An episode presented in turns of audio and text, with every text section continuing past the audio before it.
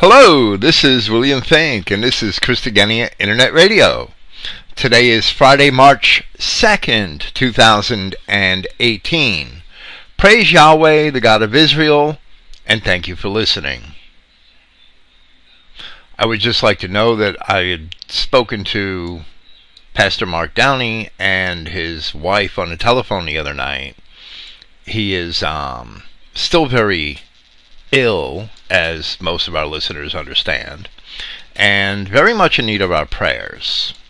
As we have already seen in our earlier presentations of Ecclesiastes, the preacher frequently employs skepticism as a method of teaching, and he also uses much repetition by which he can introduce new aspects for each of the subjects upon which he lectures.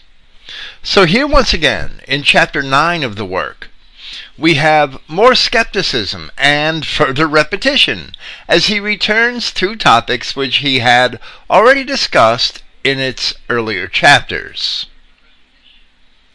But now his skepticism is magnified beyond pessimism, where he expresses an attitude of nihilism, and it is apparent that this too is a rhetorical prevarication, since it stands in contradiction to the preacher's earlier declarations concerning the works of men and the judgment of God.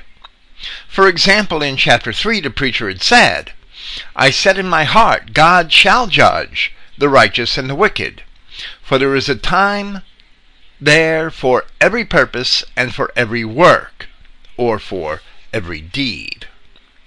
Now he shall once again urge man to consider God and judgment, and the necessity of obedience to God for reason of judgment in Ecclesiastes chapter 12. But he only hints at these things here in this chapter. For instance, in verse 8, where he exhorts his readers to let thy garments always be white, and let thy head lack no ointment. The reasons for such an exhortation are not explicitly given until we come to his final conclusions in chapter 12. In the meantime, the preacher is using skepticism and nihilism as rhetorical devices, and his true purpose is to illustrate the vanity of man and the futility of life without God. We must also remember that the preacher had already proclaimed that it was God Himself who purposely subjected man to vanity in order to be exercised in travail in chapters 1 and 3 of this work. And therefore, there must be a greater purpose for the exercise. That is our obligation reading Ecclesiastes. To recognize that while the preacher laments the vanity of life and the travail of man, at the same time there must be a reason as to why he continually refers to the judgment of God and concludes that there is a necessity for man to keep his commandments. Doing this, the preacher illustrates the fact that there is indeed a greater purpose to life without actually describing it in words. So all of his lamentation concerning vanity is a rhetorical prevarication, because all is not truly vain if there is a greater purpose to life. With this we shall commence with our presentation of Ecclesiastes chapter 9. For all this I considered in my heart, even to declare all of this, that the righteous and the wise and their works are in the hand of God. No man knoweth either love or hatred by all that is before them. And this is a very obscure passage, which is sort of difficult to, to interpret. In Brenton's Septuagint, the clause at the first part of this verse is found at the end of the last verse in chapter 8 as a conclusion where it says, For I applied all this to my heart, and my heart has seen all of this. The text of Rahlfs' Greek Septuagint also properly places the words here at the beginning of this chapter, interpreting them as we do and as the King James translators did, as if they are meant to introduce what follows. As for the last clause of this verse, where the King James Version has, No man knoweth either love or hatred by all that is before them.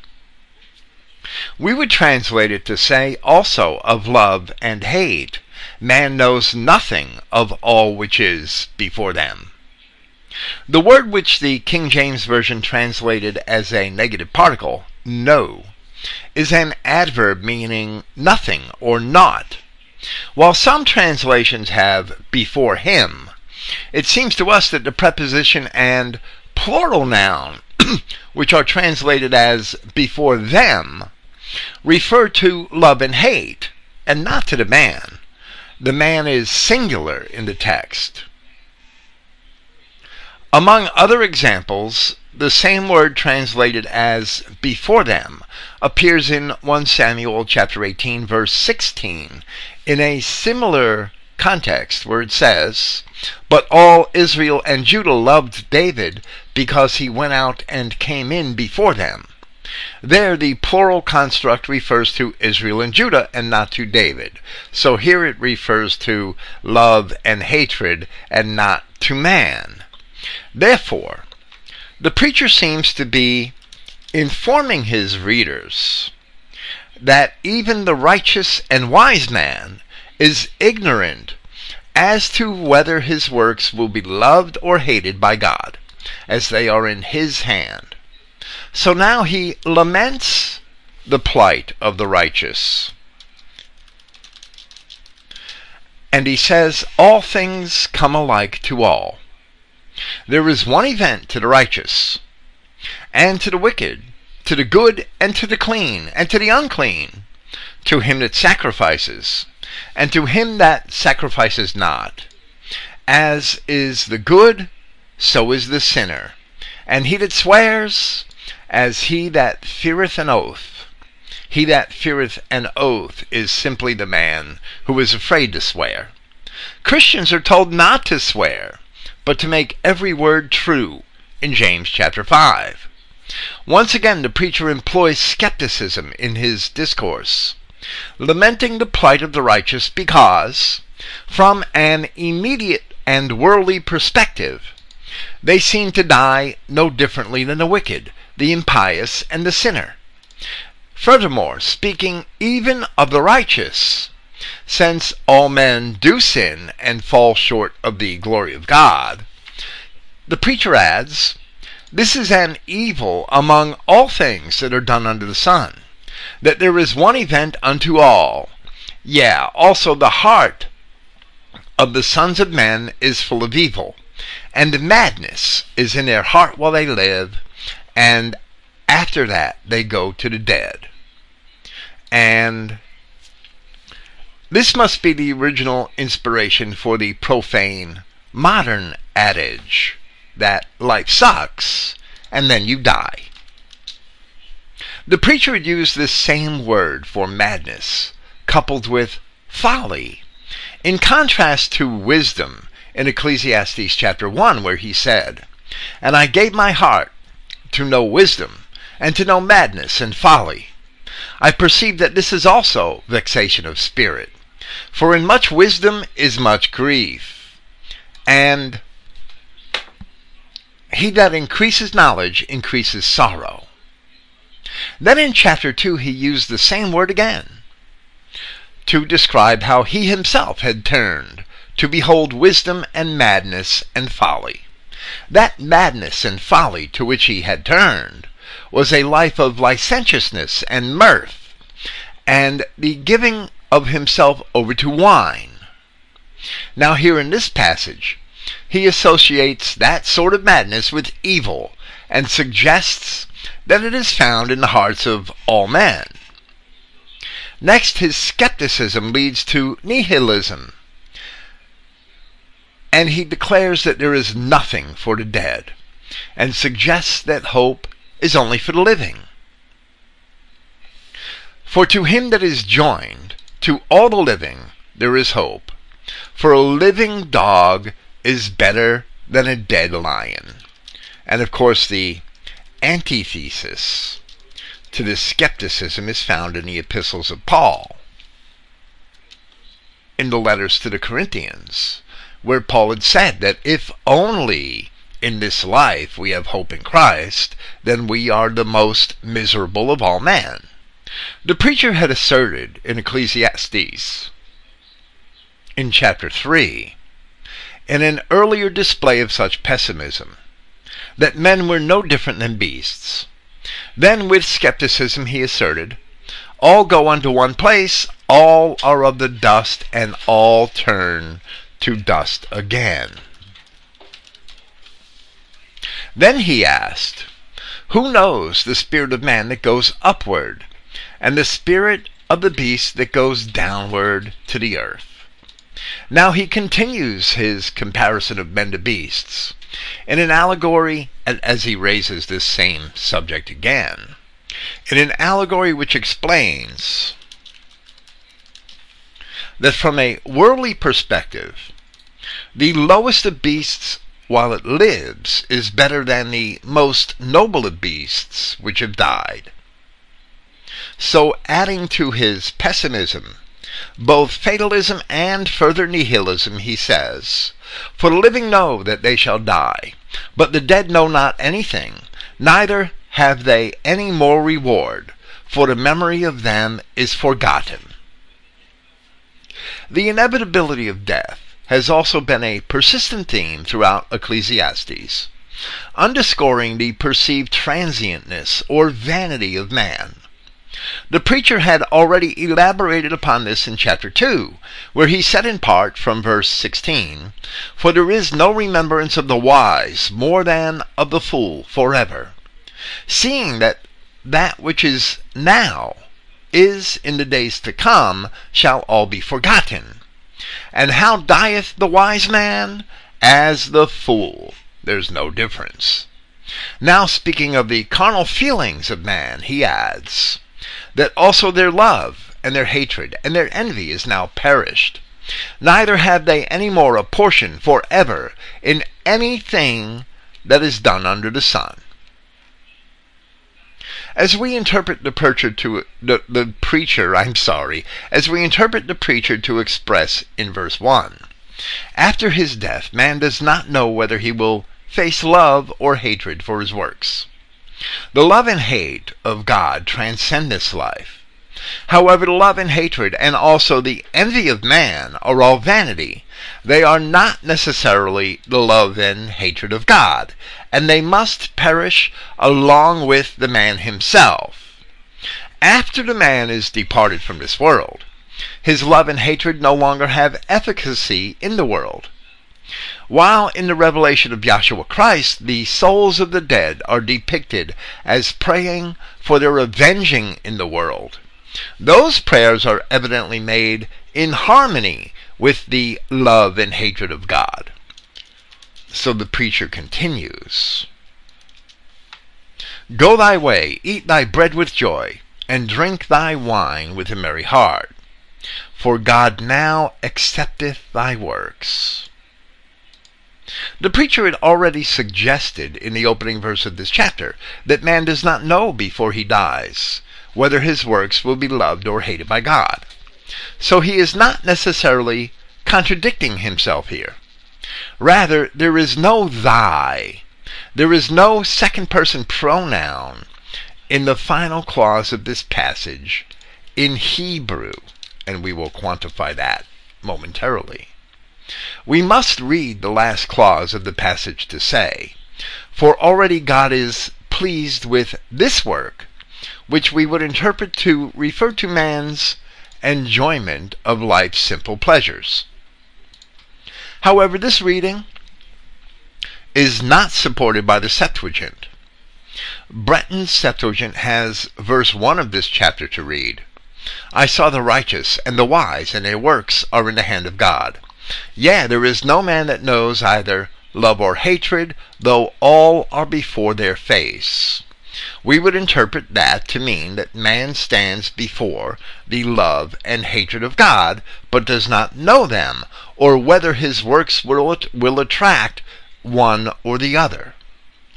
Then Brenton has this verse, verse 7, to say Go, eat thy bread with mirth, and drink thy wine with a joyful heart, for now God has favorably accepted thy works. Both translations, translations of both those passages, by Brenton, are relatively faithful to the Septuagint Greek. If we were to accept the interpretations of the Septuagint, we must imagine that here the preacher also offers a prevarication. If there is nothing for the dead, then man has nothing better to do than to eat and to drink, and to imagine that God has accepted his works. On the other hand, if Solomon is only concerned for the righteous, then the next line is quite relevant, as only the righteous can have garments which are always white. Let thy garments be always white, and let thy head lack no ointment. In Revelation chapter 3, we see a few of the saints in Sardis who have not defiled their garments, and they shall walk with me in white, for they are worthy. The admonition to let the head lack no ointment may be an exhortation for the Israelite to bear in mind the anointing which he or she has received from Yahweh. For instance, where it says in 1 John chapter 2 that the anointing which ye have received of him abides in you. And in 1 Samuel chapter 2 verse 10, where the term anointed refers to Israel, and it says, Yahweh shall judge the ends of the earth, and he shall give strength unto his king, and exalt the horn of his anointed. Similar use of the term in reference to the children of Israel is found throughout the Psalms. From the 28th Psalm, Yahweh is their strength, and he is the saving strength of his anointed. Save thy people and bless thine inheritance. Feed them also and lift them up forever. The anointed collectively are his people. They have heads which should lack no ointment, allegorically speaking. Let thy garments always be white, allegorically speaking. We should act righteously at all times. So the white garments and ointment being representative of the children of God in their obedience, the preacher seems to be informing his readers that they must imagine that God accepts their works because they have no other choice. This is fatalistic in a sense, as it informs them that their actions are predetermined and therefore their destinies are inevitable. Then, because their fates are inevitable, they may as well eat their bread and drink their wine with joy. So he continues in this line of advice Live joyfully with the wife whom thou lovest all the days of the life of thy vanity, which he has given thee under the sun, all the days of thy vanity. For that is thy portion in this life, and in thy labor which thou takest under the sun. The preacher had lamented his labor in chapter 2 of this work that he could not take it with him when he died, and must therefore leave it to another. So in that place he concluded, There is nothing better for a man than that he should eat and drink, and that he should make his soul enjoy good in his labor. This also I saw that it was from the hand of God. And we saw from Deuteronomy that it was a blessing of God. If a man could enjoy the fruits of his own labor. Earlier in Ecclesiastes, the preacher also lamented his mirth and his licentiousness, that ultimately it was also vanity, and therefore it was foolish. He lauded the man who kept his eyes in his head over the man who fulfilled the desire of his eyes. We have contended that this preacher is Solomon himself, writing after his own sinful experiences. Where in his later years he had taken a thousand women in addition to his original wife, the wife of his youth. So here he also advises morality, exhorting his readers to live joyfully with the wife whom thou lovest, which he has given thee under the sun. Similarly, in Proverbs chapter 5, we read in part, Let thy fountain be blessed, and rejoice with the wife of thy youth. Let her be as the loving hind and pleasant roe. Let her breast satisfy thee at all times, and be thou ravished always with her love. Now, of course, it is not always possible for us to do that, especially in the modern world. However, this is the ideal that we should all promote and live up to when we can. He offers one final exhortation and reference to death. Whatsoever thy hand findeth to do, do it with thy might, for there is no work, nor device, nor knowledge, nor wisdom in the grave, whither thou goest. The word translated as might may also be ability, as it was translated in the King James Version at Ezra chapter 2, verse 69, and Daniel chapter 1, verse 4. The living have an advantage over the dead in that they can do good works and they can seek knowledge and wisdom. But once they are dead, they can no longer do these things. However, they are judged for the works which they do in life, so they had better take advantage of the opportunity. So even though the preacher is projecting attitudes of skepticism and fatalism and nihilism, he nevertheless recognizes that there is a God who judges the works of men, and that man has a need to sustain a degree of morality. This concession leads to the inevitable conclusion that man needs to keep the commandments of God, because in the end, there really must be something more than vanity, or none of this would matter. Why keep the commandments?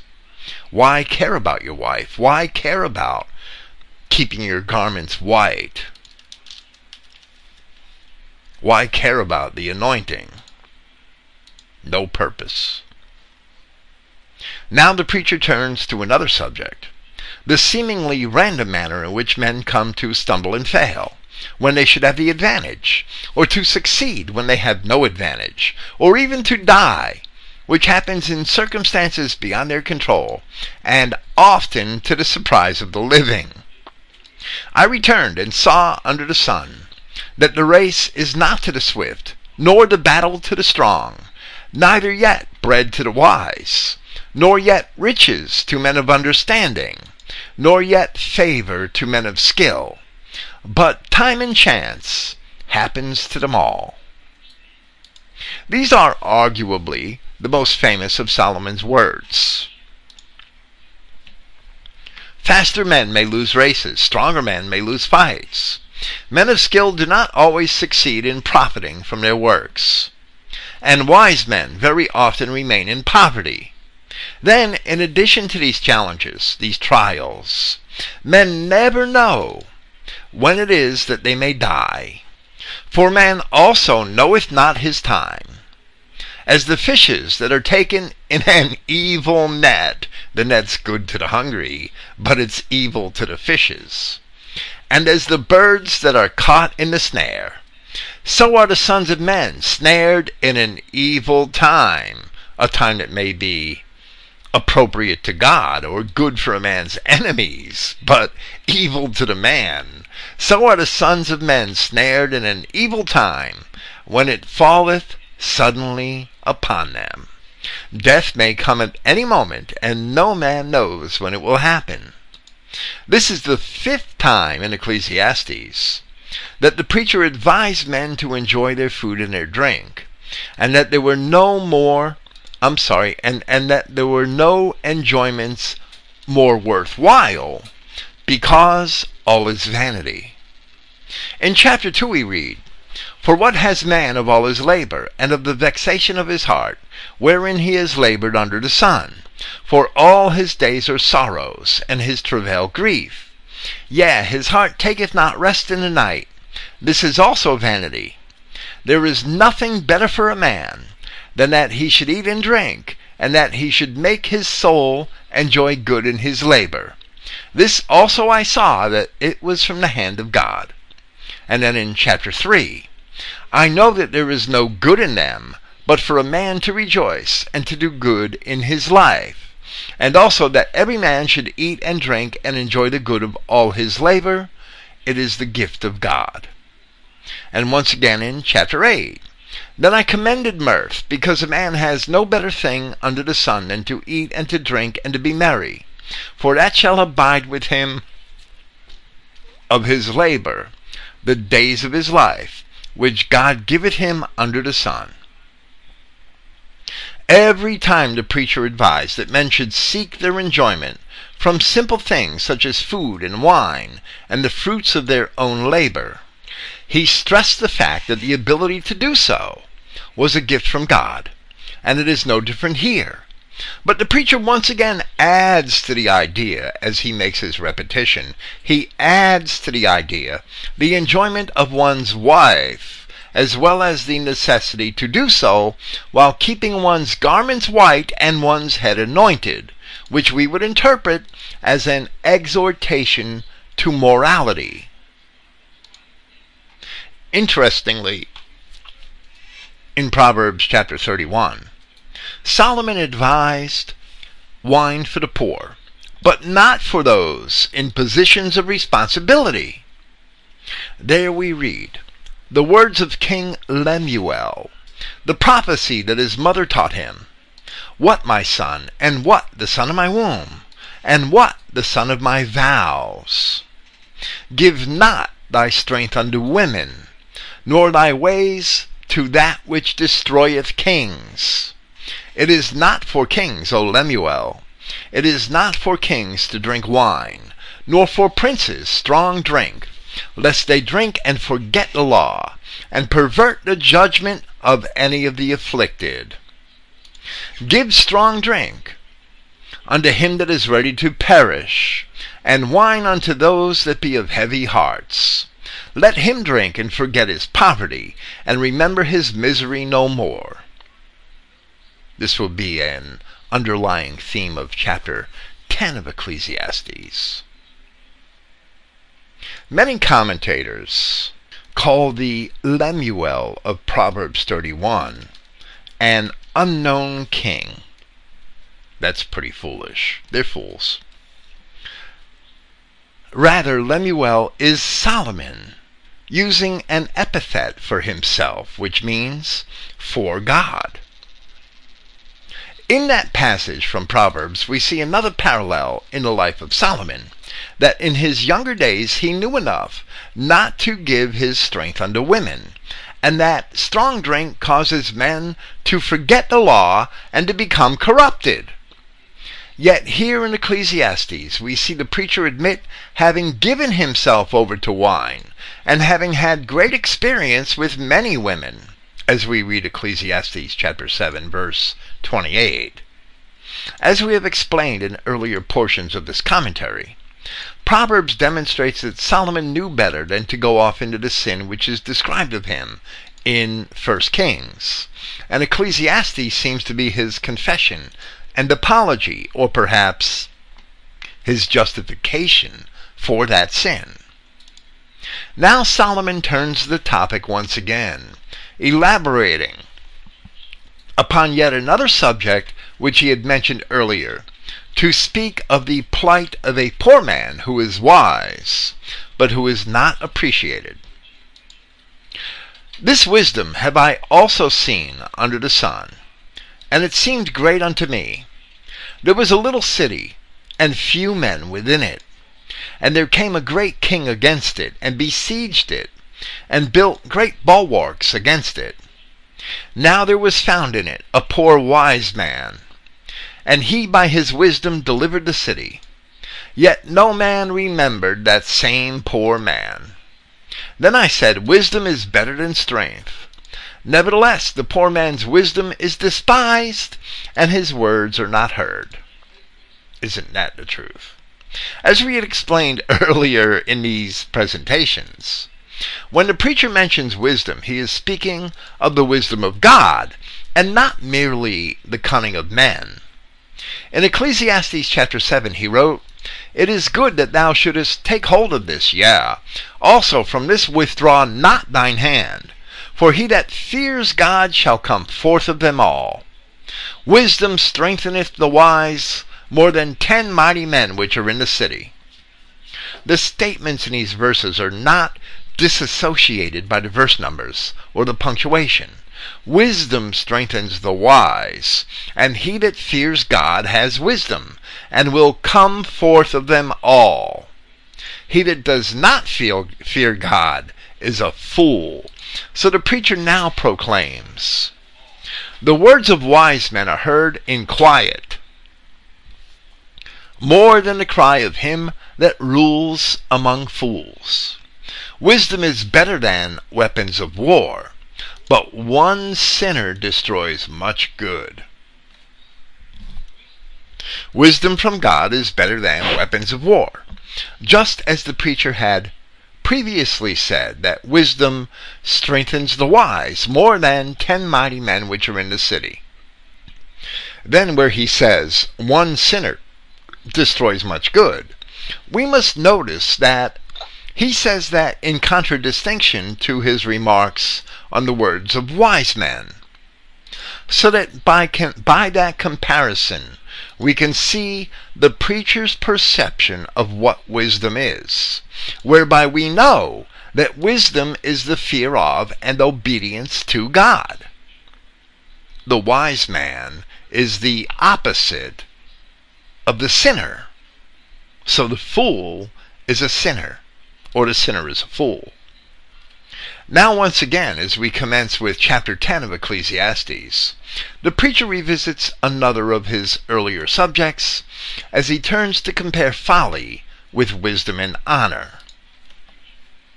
However, this is all in relation to governance. That topic he does not depart from, as we shall see. Ecclesiastes chapter 10 verse 1. Dead flies cause the ointment of the apothecary to send forth a stinking savor. So does a little folly him that is in reputation for wisdom and honor. This is very much like the saying that a little uh, that I'm sorry, I'm stumbling. That a little leaven leaveneth the whole lump. I can't say three words in a row that begin with the letter L. Throughout this work, we have seen the preacher consider folly to be mirth and licentiousness. A man may be perceived as being wise and worthy of honor, but if he lives a sinful lifestyle, his entire reputation is tainted. Now, another allegory is set forth having the same meaning. A wise man's heart is at his right hand, but a fool's heart is at his left. It cannot escape mention that the left has always been associated with evil, with so called progressivism, which is a departure from law and custom in favor of experiments in permissiveness and even licentiousness. It is not a coincidence that in Isaiah the vile are said to have been called liberal. And we see the liberal position as being the left in politics. Neither can it be a coincidence that at the return of Christ the goat nations are found on the left. The Latin word sinister, which originally meant left, also referred to something evil, the meaning which it now has in English. It also referred to things unfavorable, improper, or perverse, according to the New College Latin and English Dictionary by John Traupman. Today we continue to find liberals, progressives, and perverts almost exclusively on the left, which proves that they are also fools and devoid of the wisdom of God. The preacher continues, Yea, also, when he that is a fool walketh by the way, his wisdom fails him, and he says to every one that he is a fool. The fool need not speak the words, he need not make the admission. His actions speak for themselves, proclaiming on his behalf that he is a fool. When you see a man walking down a street in a pink shirt and his wife has a butch haircut, there we have it. That's one example. One example that I see all the time. From Proverbs chapter 10 Blessings are upon the head of the just, but violence covers the mouth of the wicked. The memory of the just is blessed, but the name of the wicked shall rot. The wise in heart will receive commandments, but a prating fool shall fall. He that walks uprightly walks surely, but he that perverts his ways shall be known. He that winks with the eye causes sorrow. He that winks with the eye is someone who overlooks somebody else's sin. He that winks with the eye causes sorrow, but a prating fool shall fall. The mouth of a righteous man is a well of life, as Christ spoke about the springs of waters which emanated from him. But violence covers the mouth of the wicked. Hate stirreth, hate stirreth up strifes, but love covers all sins. In the lips of him that has understanding wisdom is found, but a rod is for the back of him that is void of understanding. Wise men lay up knowledge, but the mouth of the foolish is near destruction. Once again, the meaning of the next passage is debatable. If the spirit of the ruler rise up against thee. Leave not thy place, for yielding pacifies great offenses. Yielding pacifies great offenses. Brenton's Septuagint has the end of the clause to read, For soothing will put an end to great offenses. We may read the Greek to say, because healing shall put to rest great offenses.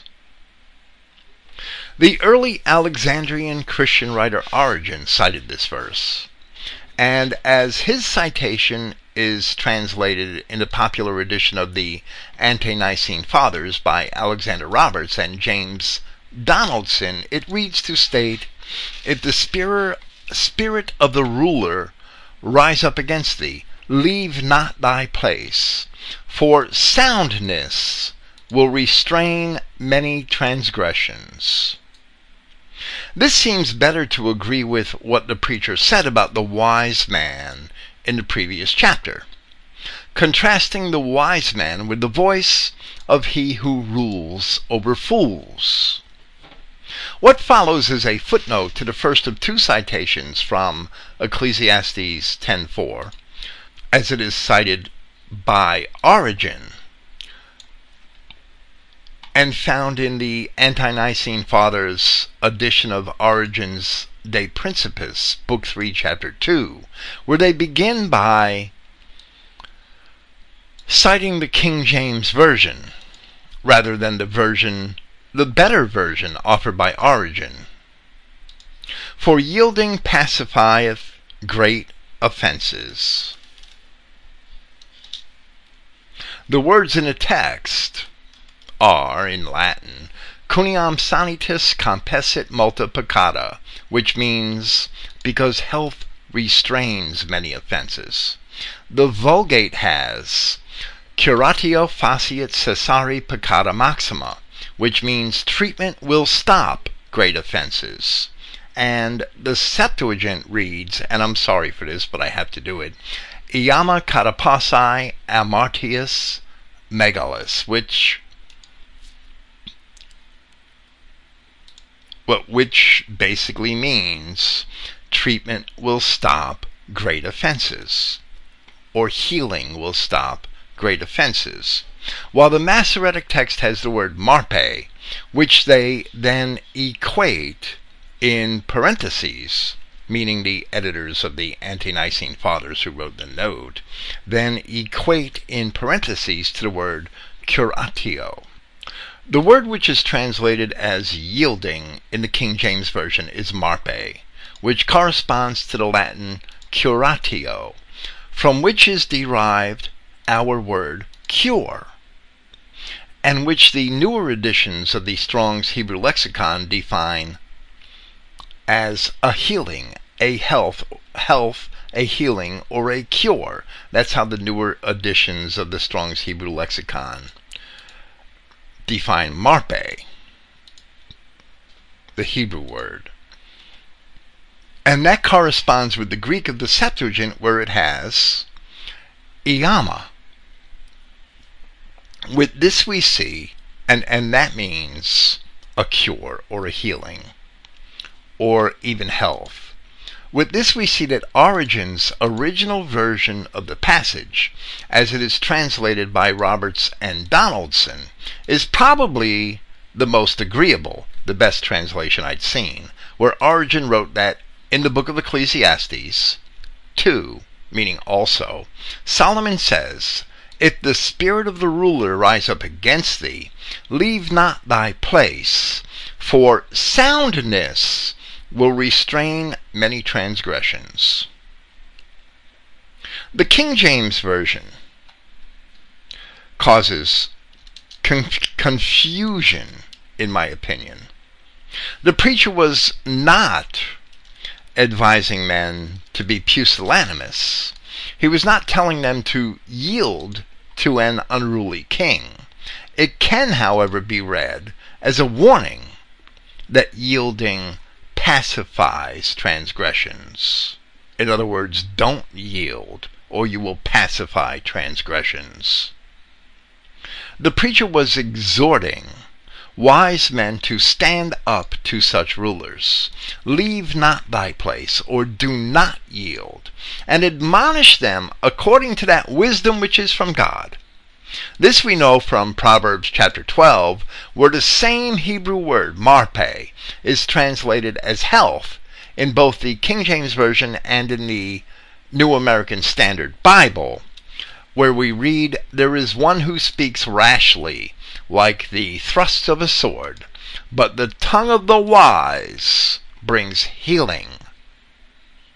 So, verse 4 here should state that if the spirit of the ruler rise up against thee, leave not thy place, for soundness will restrain many transgressions. So, if the King James Version is not dishonest, it can at least be confused. One may be confused to think that the King James version of the Bible advises you to yield to an evil king rather than to offer him correction by the word of God. And that's the real meaning of the passage. Solomon, who was also a king, advises wise men here to hold their ground and to correct rulers by that wisdom which is found in the Word of God. The preacher continues to speak of evil rulers. There is an evil which I have seen under the sun, as an error which proceeds from the ruler.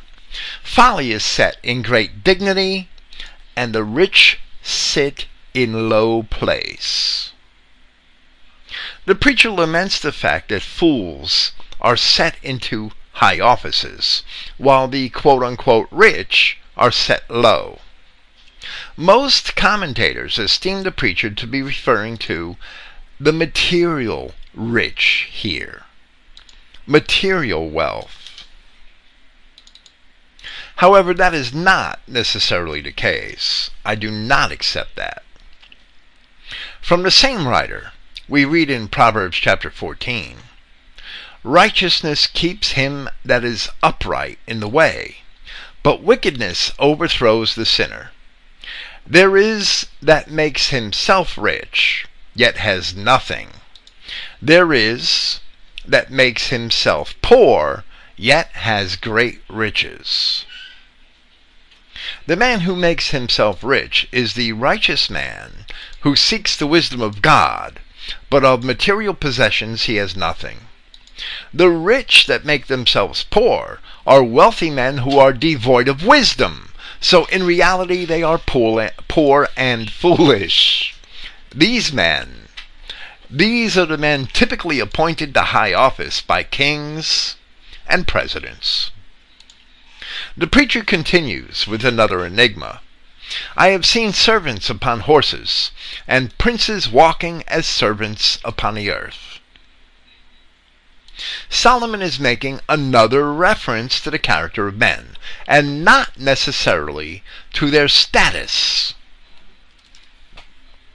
However, here it appears that the character of both types is being described as good. Men upon horses are wealthy, but they can act as servants if they are obedient to God. Servants upon the earth may indeed be princes, and not even be aware of how their God views them. This is what the preacher seemed to be proclaiming, where he said at the beginning of chapter 9 in our emended version that the righteous and the wise in their works are in the hand of God. Also, of love and hate, no man knows nothing of all which is before them. As Yahshua Christ himself proclaimed in Matthew chapter 23. But he that is great among you shall be your servant. And whosoever shall exalt himself shall be abased, and he that shall humble himself shall be exalted. The preacher goes on to lament life's seeming incongruities and the often unforeseen consequences, unintended consequences of the action of man.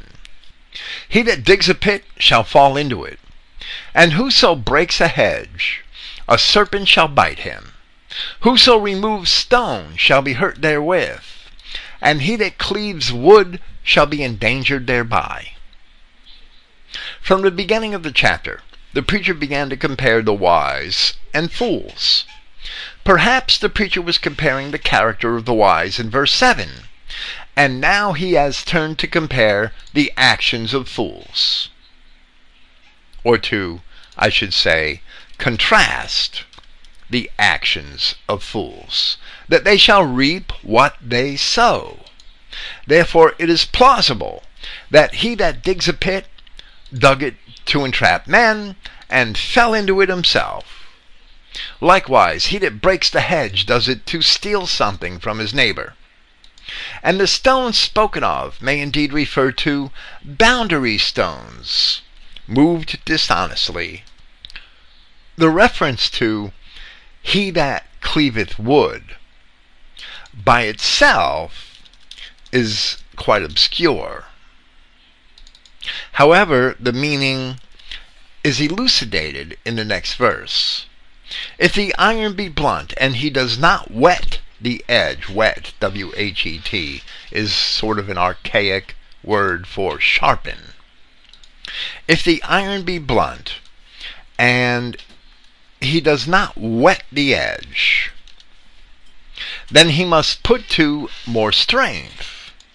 But wisdom is profitable to, di- to direct. In other words, wisdom is profitable to direct the course of one's actions. Perhaps there should not have been a sentence break between verses 9 and 10 and he that cleaves wood shall be endangered thereby. If the iron be blunt and he does not sharpen the edge, and he must put to more strength.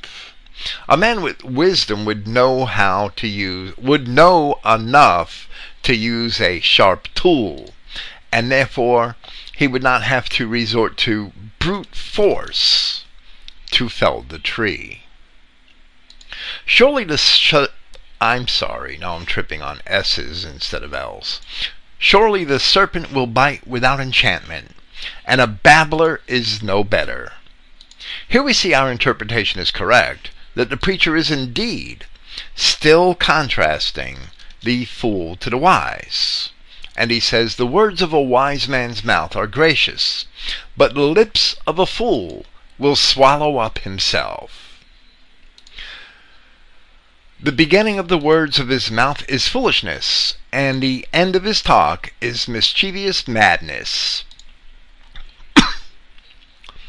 We find similar admonitions in Proverbs chapter 10, from verse 14. Wise men lay up knowledge, but the mouth of the foolish is near destruction.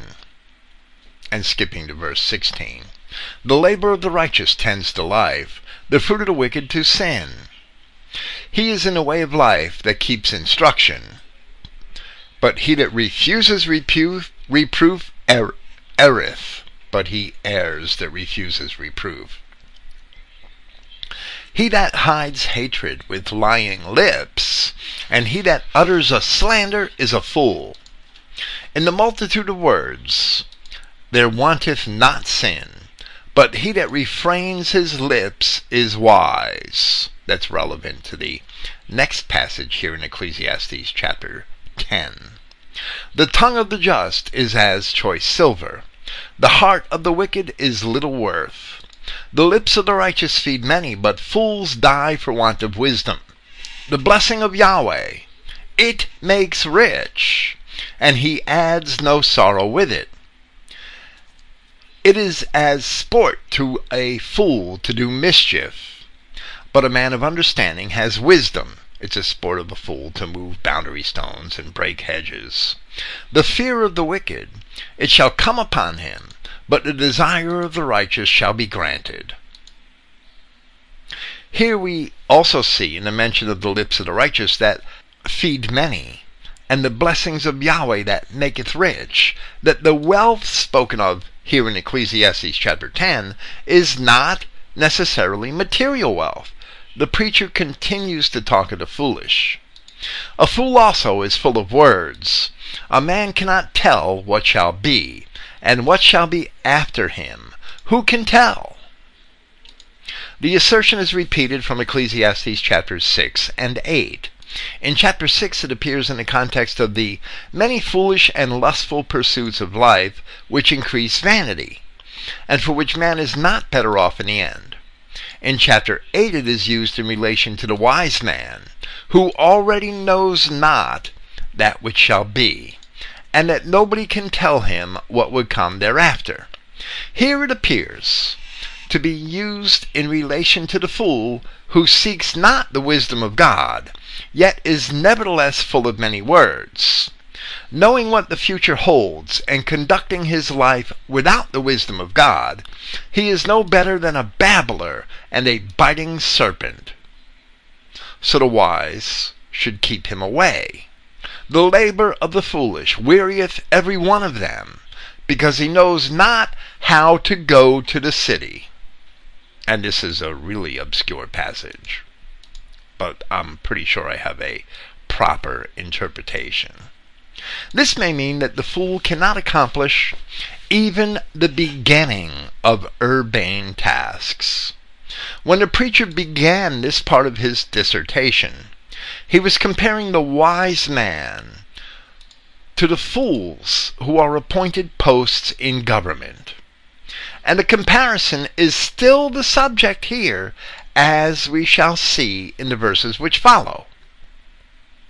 In the ancient world, and this is especially evident in the Latin use of certain terms, the urbane were the sophisticated and courteous.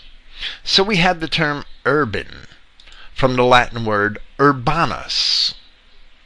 The rural folk were the backwards and uneducated. So we have the word pagan from the Greek word pagus or hill. A pagus is a hill. From that word came the Latin words paganus and pagus, which describe the country dweller or villager, someone who is rustic and therefore is perceived as being simple or unlearned. The Greek word pagus is a hill, so pagans were the original hillbillies. Now we shall see that the fools which Solomon is describing are indeed those who are found in positions of power. Woe to thee, O land, when thy child is a king, and thy princes eat in the morning. Customarily, only I'm sorry, woe to the old land when thy king is a child, and thy princes eat in the morning. Customarily, only bread was eaten in the morning. Generally, even among Romans and Greeks, as well as Hebrews. The wealthier Greeks and Romans sometimes added some fruit or wine to their breakfast. We often in Rome bread, often in Rome breakfast was only what we would call a pancake. We see the Hebrew custom is expressed in Scripture in Exodus chapter 16, where we read in verse 8 And Moses said, This shall be when Yahweh shall give you in the evening flesh to eat, and in the morning bread to the full. For that Yahweh hears your murmurings which ye murmur against him. And what are we? Your murmurings are not against us, but against Yahweh. Then, again a little later in the chapter, in verse 11, And Yahweh spoke unto Moses, saying, I have heard the murmurings of the children of Israel. Speak unto them, saying, At evening, at evening ye shall eat flesh, and in the morning ye shall be filled with bread. And ye shall know that I am Yahweh your God. So it is likely that where the preacher refers to princes who eat in the morning, he is speaking of princes who eat festively in the morning, who wine and dine on flesh and other luxuries early in the day. That they are fools who, rather than working for the benefit of the kingdom, have taken to feasting and mirth. So, in contrast, he says, Blessed art thou, O land, when thy king is the son of nobles, and thy princes eat in due season, for strength and not for drunkenness. A king who is a child may simply be a man who is uneducated and immature, who is not adept in the functions of governance. In contrast, a king who is the son of nobles is ostensibly properly trained and educated to assume his position. Princes who eat in due season and who are sober are fit to responsibly administer a kingdom. So, going back to our original interpretation of these two parties, we had fools and the rich. And Solomon lamented that fools were elevated into office while the rich were kept in low places. So we see by now that the rich, the rich truly are those who are rich in wisdom and not in wealth. The preacher continues. By much slothfulness the building decays, and through the idleness of the hands the house drops through. When fools govern a kingdom and squander their time and lu- resources in luxury, it is likely to fall into a state of decay. The building and the house are allegories for the kingdom itself in the hands of slothful rulers. A feast is made for laughter, and wine maketh merry, but money answers all things. And this is a continuation of the same admonishment. This verse is often removed from its context by interpreters who would justify abusing the power of money to fulfill one's desires. This is talking about the power of money being able to fulfill one's desires. But in a correct context, it should be understood along with the verses which precede it, especially verse 18 concerning slothfulness and the idleness of hands. The entire passage is comparing foolish rulers with wise ones and describing how men will follow either sort because either sort has money. So rather than work working diligently to preserve the house, which is the kingdom, the foolish king and the princes who enjoy luxuries would spend money, and more money, often money which is raised from the poor of their kingdom, in order to maintain themselves in mirth and in drunkenness. And if that is not an explanation of what is going on in Washington today, I don't know what is.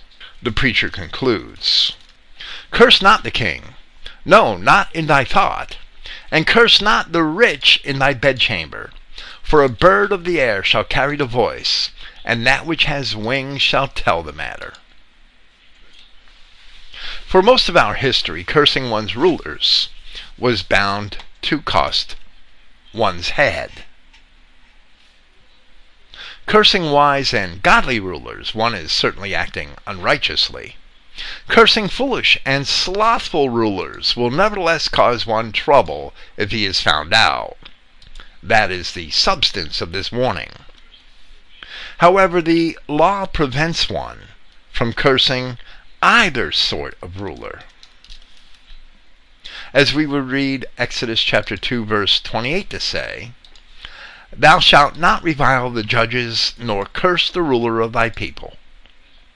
As we had explained in our last presentation of the series in part 6, people get the government they deserve because government is a punishment from Yahweh, a punishment upon the unrighteous. This concludes our presentation and commentary on Ecclesiastes chapters 9 and 10. Yahweh willing, we shall return with our final presentation of this work soon. We will be on a road for the next two weekends, and will likely present something from Clifton Emahiser or perhaps Bertrand Comparet as we travel. So I don't know when I will get back to Ecclesiastes, probably in about three weeks. And I really don't even know what I'm doing yet tomorrow. So maybe I could have some suggestions in the chat server after the program tonight, if I'm fortunate. Praise Yahweh, the God of Israel, the eternal enemy of the Jews. And thank you for listening.